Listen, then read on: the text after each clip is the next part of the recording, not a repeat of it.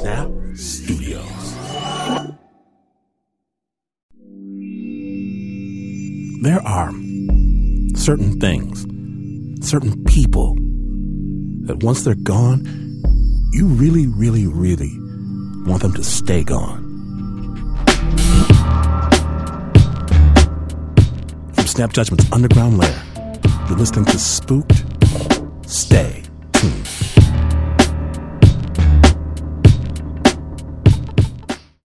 This episode is brought to you by Progressive. Most of you aren't just listening right now, you're driving, cleaning, even exercising. But what if you could be saving money by switching to Progressive? Drivers who save by switching save nearly $750 on average, and auto customers qualify for an average of seven discounts. Multitask right now. Quote today at progressive.com.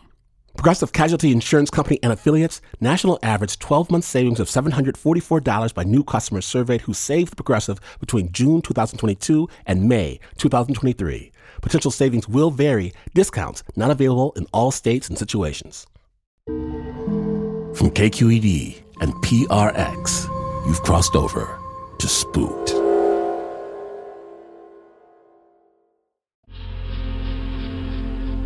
If you've ever lost someone dear to you, you understand the feeling of wanting to see that person again, the need to reunite.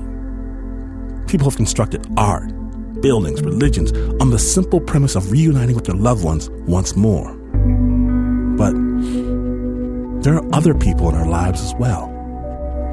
People that brought us the opposite of joy sorrow, darkness, pain and what if our despair reaches out through the ribbon which separates this world from the beyond, and inadvertently, we bring the wrong person back? From the Snap Judgment Underground Lair and WNYC Studios, my name is Glynn Washington.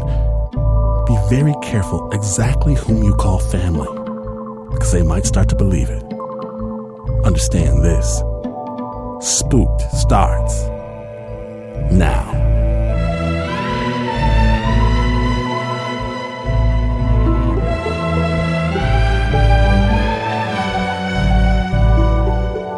Now then, did your mother ever make you kiss someone goodbye whom you really didn't want to kiss goodbye?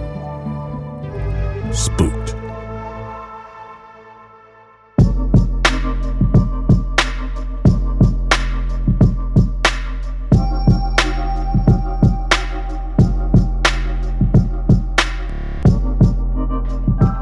My story begins in the spring of 1970 with our daily trek to school. Physical punishment was the norm in school if you didn't get the right answer, so they were difficult, they were hard days. So on the way home, we would kind of vent our frustration or have a laugh by teasing this goat that was tethered to a post in the field. We would stop and throw little pebbles at the goat and laugh at the goat jumping up and down and going crazy. Until one day, oh horror of horrors, the rope snapped. We never expected that. And before we knew it, the goat was bounding across the field for his revenge.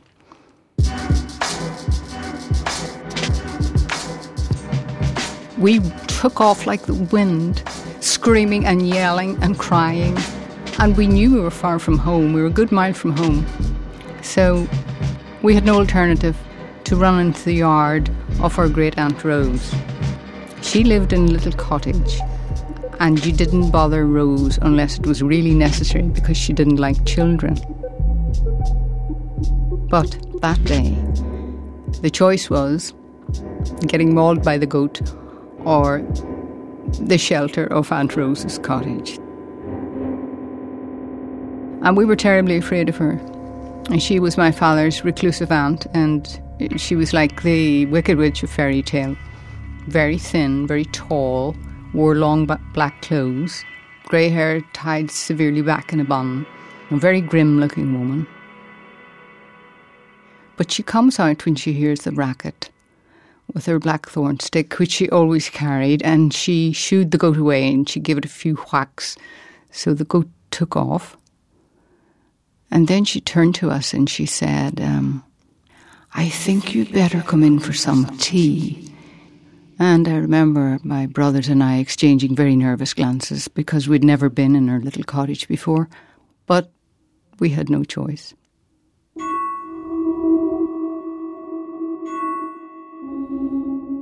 So we followed her in to this gloomy little uh, den, a big hearth fire burning, crackling, ticking clock. I remember those sounds because she didn't speak at all to us.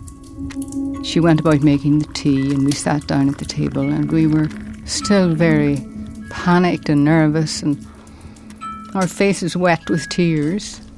It smelled of turf smoke. She had a what we called a crook over the fire, which held the kettle with the hearth fire flames and boiled the kettle. We were dying to escape, and um, when the tea was finished, we ran all the way home. That was an incident that, for me, when I look back, can be linked to what happened later on in that year. In the summer of 1970, Aunt Rose fell ill, and my mother took her in to our home to look after her because she couldn't cope on her own. She was a spinster. She didn't marry, she didn't have children. So people like that were ignored by the community. So they lived very lonely lives. And when you're on your own for so, so long, you don't know how to be around other people. And the saddest part, however, is that, that no one in the community, when I look back, thought to go and visit her and kind of make her part of something bigger if I could turn back the clock and be, I would be definitely more compassionate and understanding. If I have any regrets, it would be that that I didn't connect with with Great Aunt Rose. But unfortunately, Aunt Rose kept getting worse. She died soon after.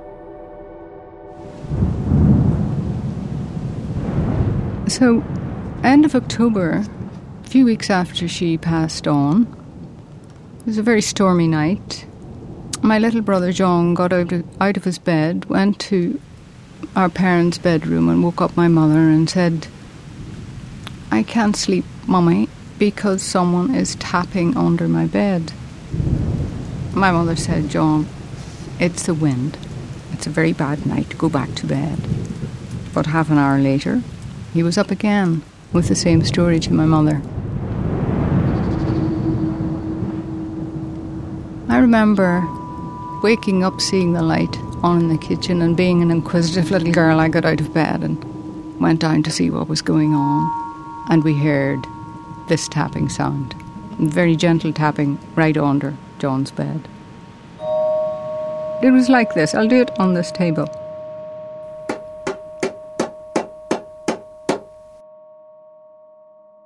The next day, Naturally, logical explanations were sought.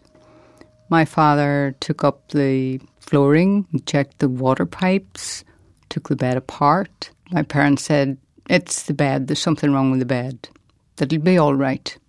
Well, he, he took off the mattress, checked the springs, and but the next night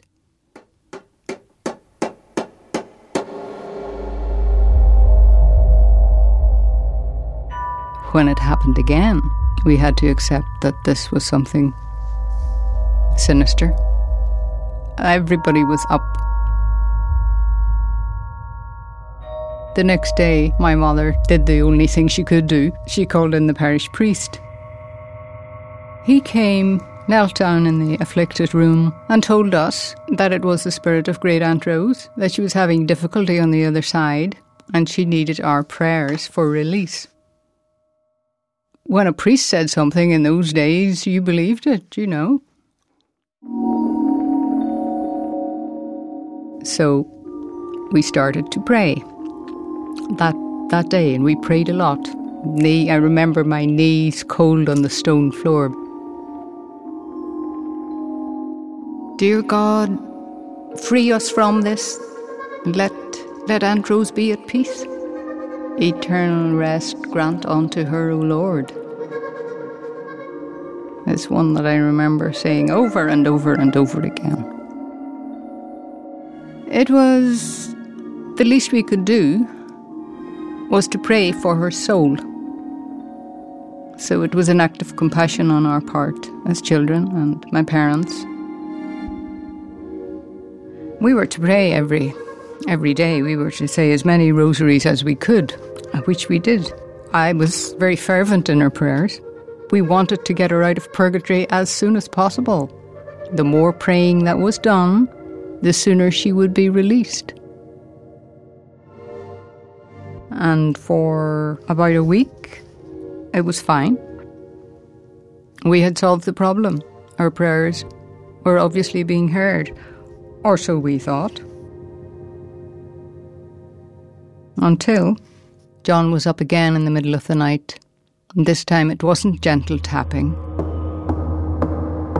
it was loud knocking. It was as if more and more prayers were needed. She wasn't satisfied that we were saying enough.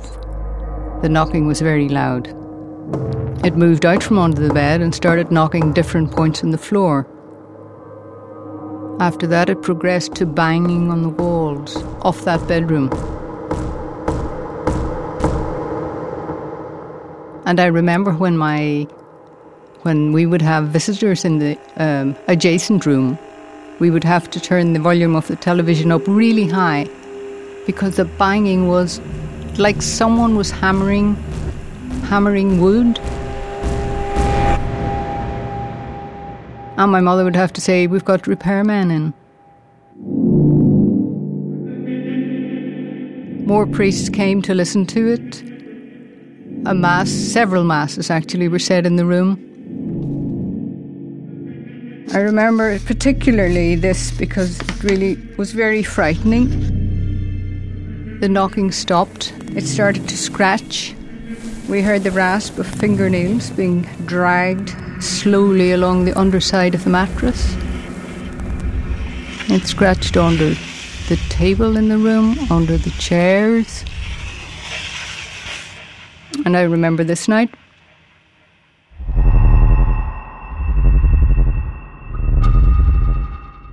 I remember lying with the blankets pulled right up under my eyes, looking over at my two brothers, praying and hoping it wouldn't come into this room.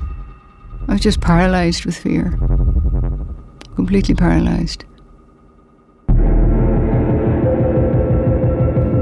And then, all of a sudden, the mattress was tipped straight up on its vertical and the two boys were flung out on the floor.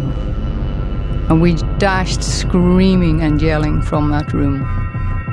So a turning point had been reached. You have to experience this in order to believe in it. And after that, sleep was impossible because you thought something was going to happen. My mother was at the point of a nervous breakdown, and that is when it was decided to call in the exorcist.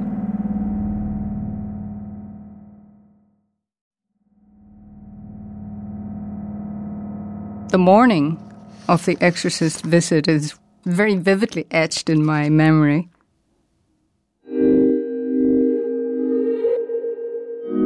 I remember that uh, November morning in very stark contrast, monochrome a foggy morning, and we're all waiting for the exorcist and his assistant. And then suddenly I see them in the lane. Two dark figures advancing down the lane, and my mother goes out to greet them. He was a tall, lean man with grey hair swept back, and his look made all the more mysterious because he was wearing a cassock, a long black cloak, and he spoke very softly and gently, and there was a great air of calm about him. And when he met us children, he blessed each of us in turn by making the sign of cross, the cross, on our foreheads, and saying, "God bless you, my child." exorcists, they are conduits. They're people who have subverted their egos to such a degree that the spiritual is very much alive in their lives. And I believe that if we accept that there are forces of evil in the world, then that force of evil must be met with an equal, vigorous application of good. So the exorcist is, is a rare uh, human being.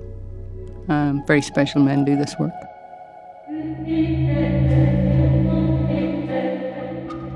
What happened in that room that day? Well, the exorcist would read from the Rituale Romanum, which is the Roman Rite, uh, litanies of the saints, Lord's Prayer, 54th Psalm, Salve Regina, Holy Queen. This took several hours in our case. There was a palpable feeling in the air that morning. The door to the afflicted room stood open, and we were beckoned into it by these two. And we all knelt down and we said a last prayer with them. And they got up and shook hands with my parents and said, That was it. It's over. And it was. We never talked about it. It was as if, if you talked about it, something might come back.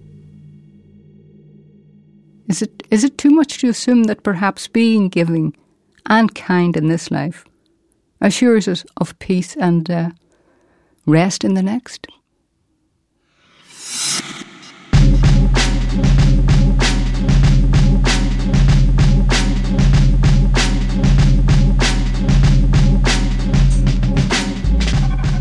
Just because someone passes away, do we let bygones be bygones? Think very hard. A listener's story as Spook continues right after the break. Stay tuned.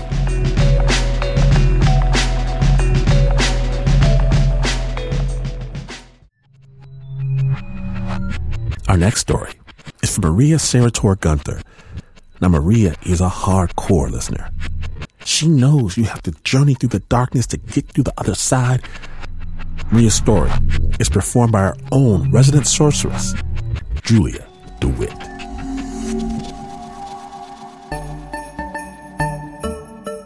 My birthday is the day after Christmas, so I get twice as many presents as everyone else. But my favorites are always the one I get from my aunt. For years, she's bought me collectible dolls. And now, at the end of high school, my collection is massive but I'm still excited to add another one. I hold and touch the box from my aunt leading up to my birthday. I want to open it early so badly. I'm normally really patient about gifts, but this package is different. It's calling to me.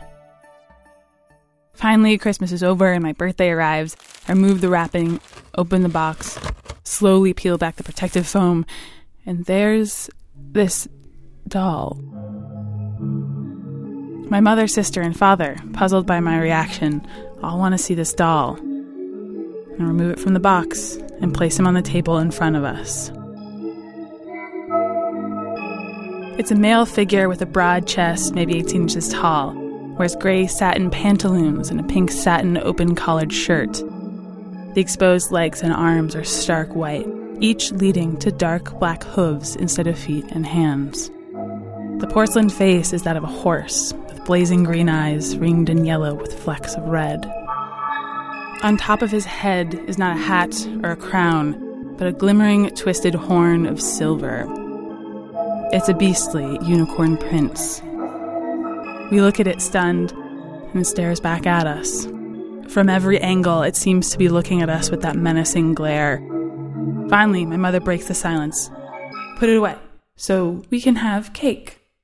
I place it on a shelf across the room, and we proceed with the cake, and the festive mood is restored. And then it's the mirror in the guest room. The mirror is mounted to the wall shared with the shelf on which the doll sits, and it's fallen off the wall. The mirror has simply broken to pieces. Not knowing what else to do, we clean up the mess and just go to bed. I take the doll with me to my room and put it on my dresser. That night, I wake up in the middle of the night. My bedroom has become so cold. It's late December, but this is Houston, Texas, so the temperatures at night rarely dip below 40 degrees Fahrenheit. I step out of my room and I'm surprised to find that on the other side of the door, the temperature is much warmer. So I grab my pillow and a blanket and I go to sleep on the couch in the family room. I'm just about to drift off to sleep when I hear a noise coming from the kitchen. It's like the click clack tapping of feet, little feet, and lots of them. I convince myself maybe it's a bug outside or some water dripping from the tap, but it persists with an irregular pattern. Whatever's making this noise is just steps from me, which means that it can see me. I'm so frightened that I can't move, and I start to cry. My mom hears me, and she comes out to the living room.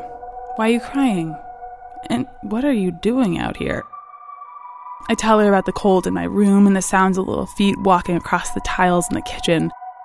She clearly doesn't believe me, so she turns off the light and lies down next to me to prove I'm just imagining things. And immediately, the clattering starts again.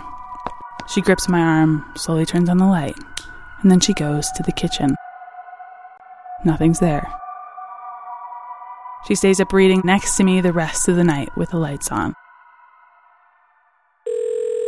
The next day, my mother calls her sister to ask about the doll.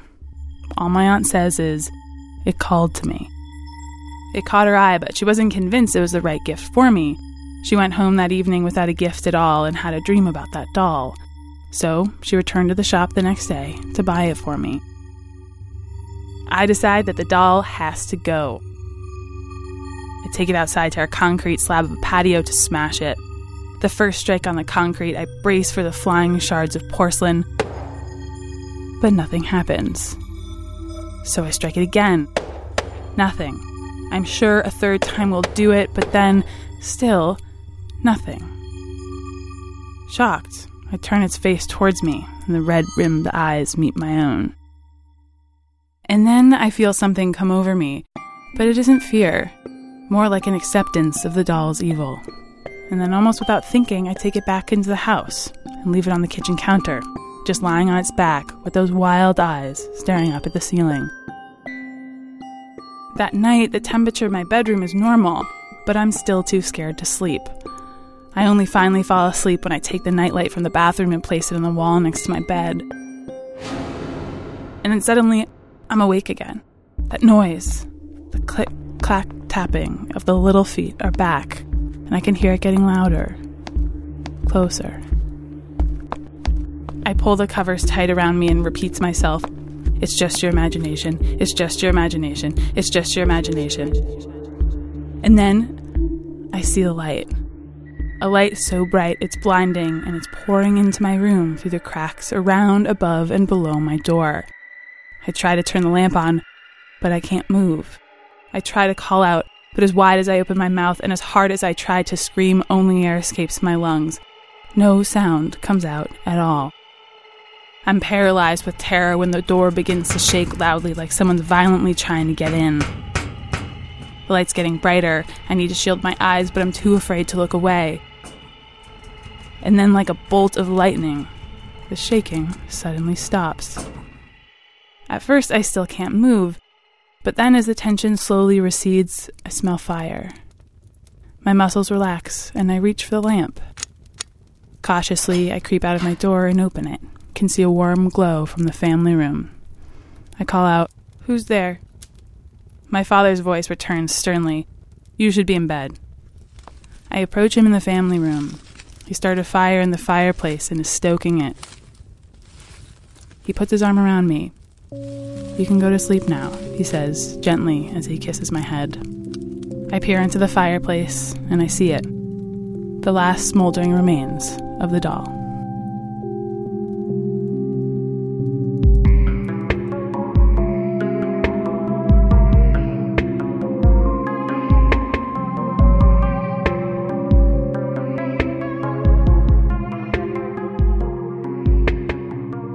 Thank you, Maria Sarator Gunter, for your story. And did you hear that? Beware the unicorn prince. Thanks as well to Christina McKenna for sharing your story with Spooked. If you want to hear more about Christina's childhood in Ireland, check out her book, My Mother Wore a Yellow Dress. We'll have more on our website, spookedpodcast.org. On the next Spooked, how hot does it have to be to sell your soul for a simple glass of water? Find out.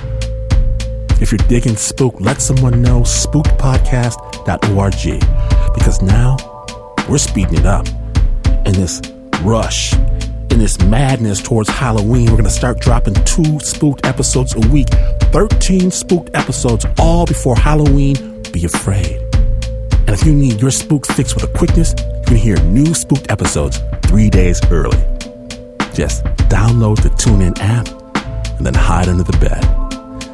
That's the story we have for you. We want to hear the stories you have for us. Hit us on the spook line. Let us know your story. Record onto your phone device thing and send it to spooked at spookedpodcast.org. The Spook Crypt Keeper Squad includes Mark Ristich, Eliza Smith, Davy Kim, Anna Sussman, Jasmine Aguilera, Jody Colley, and Teo DeCott.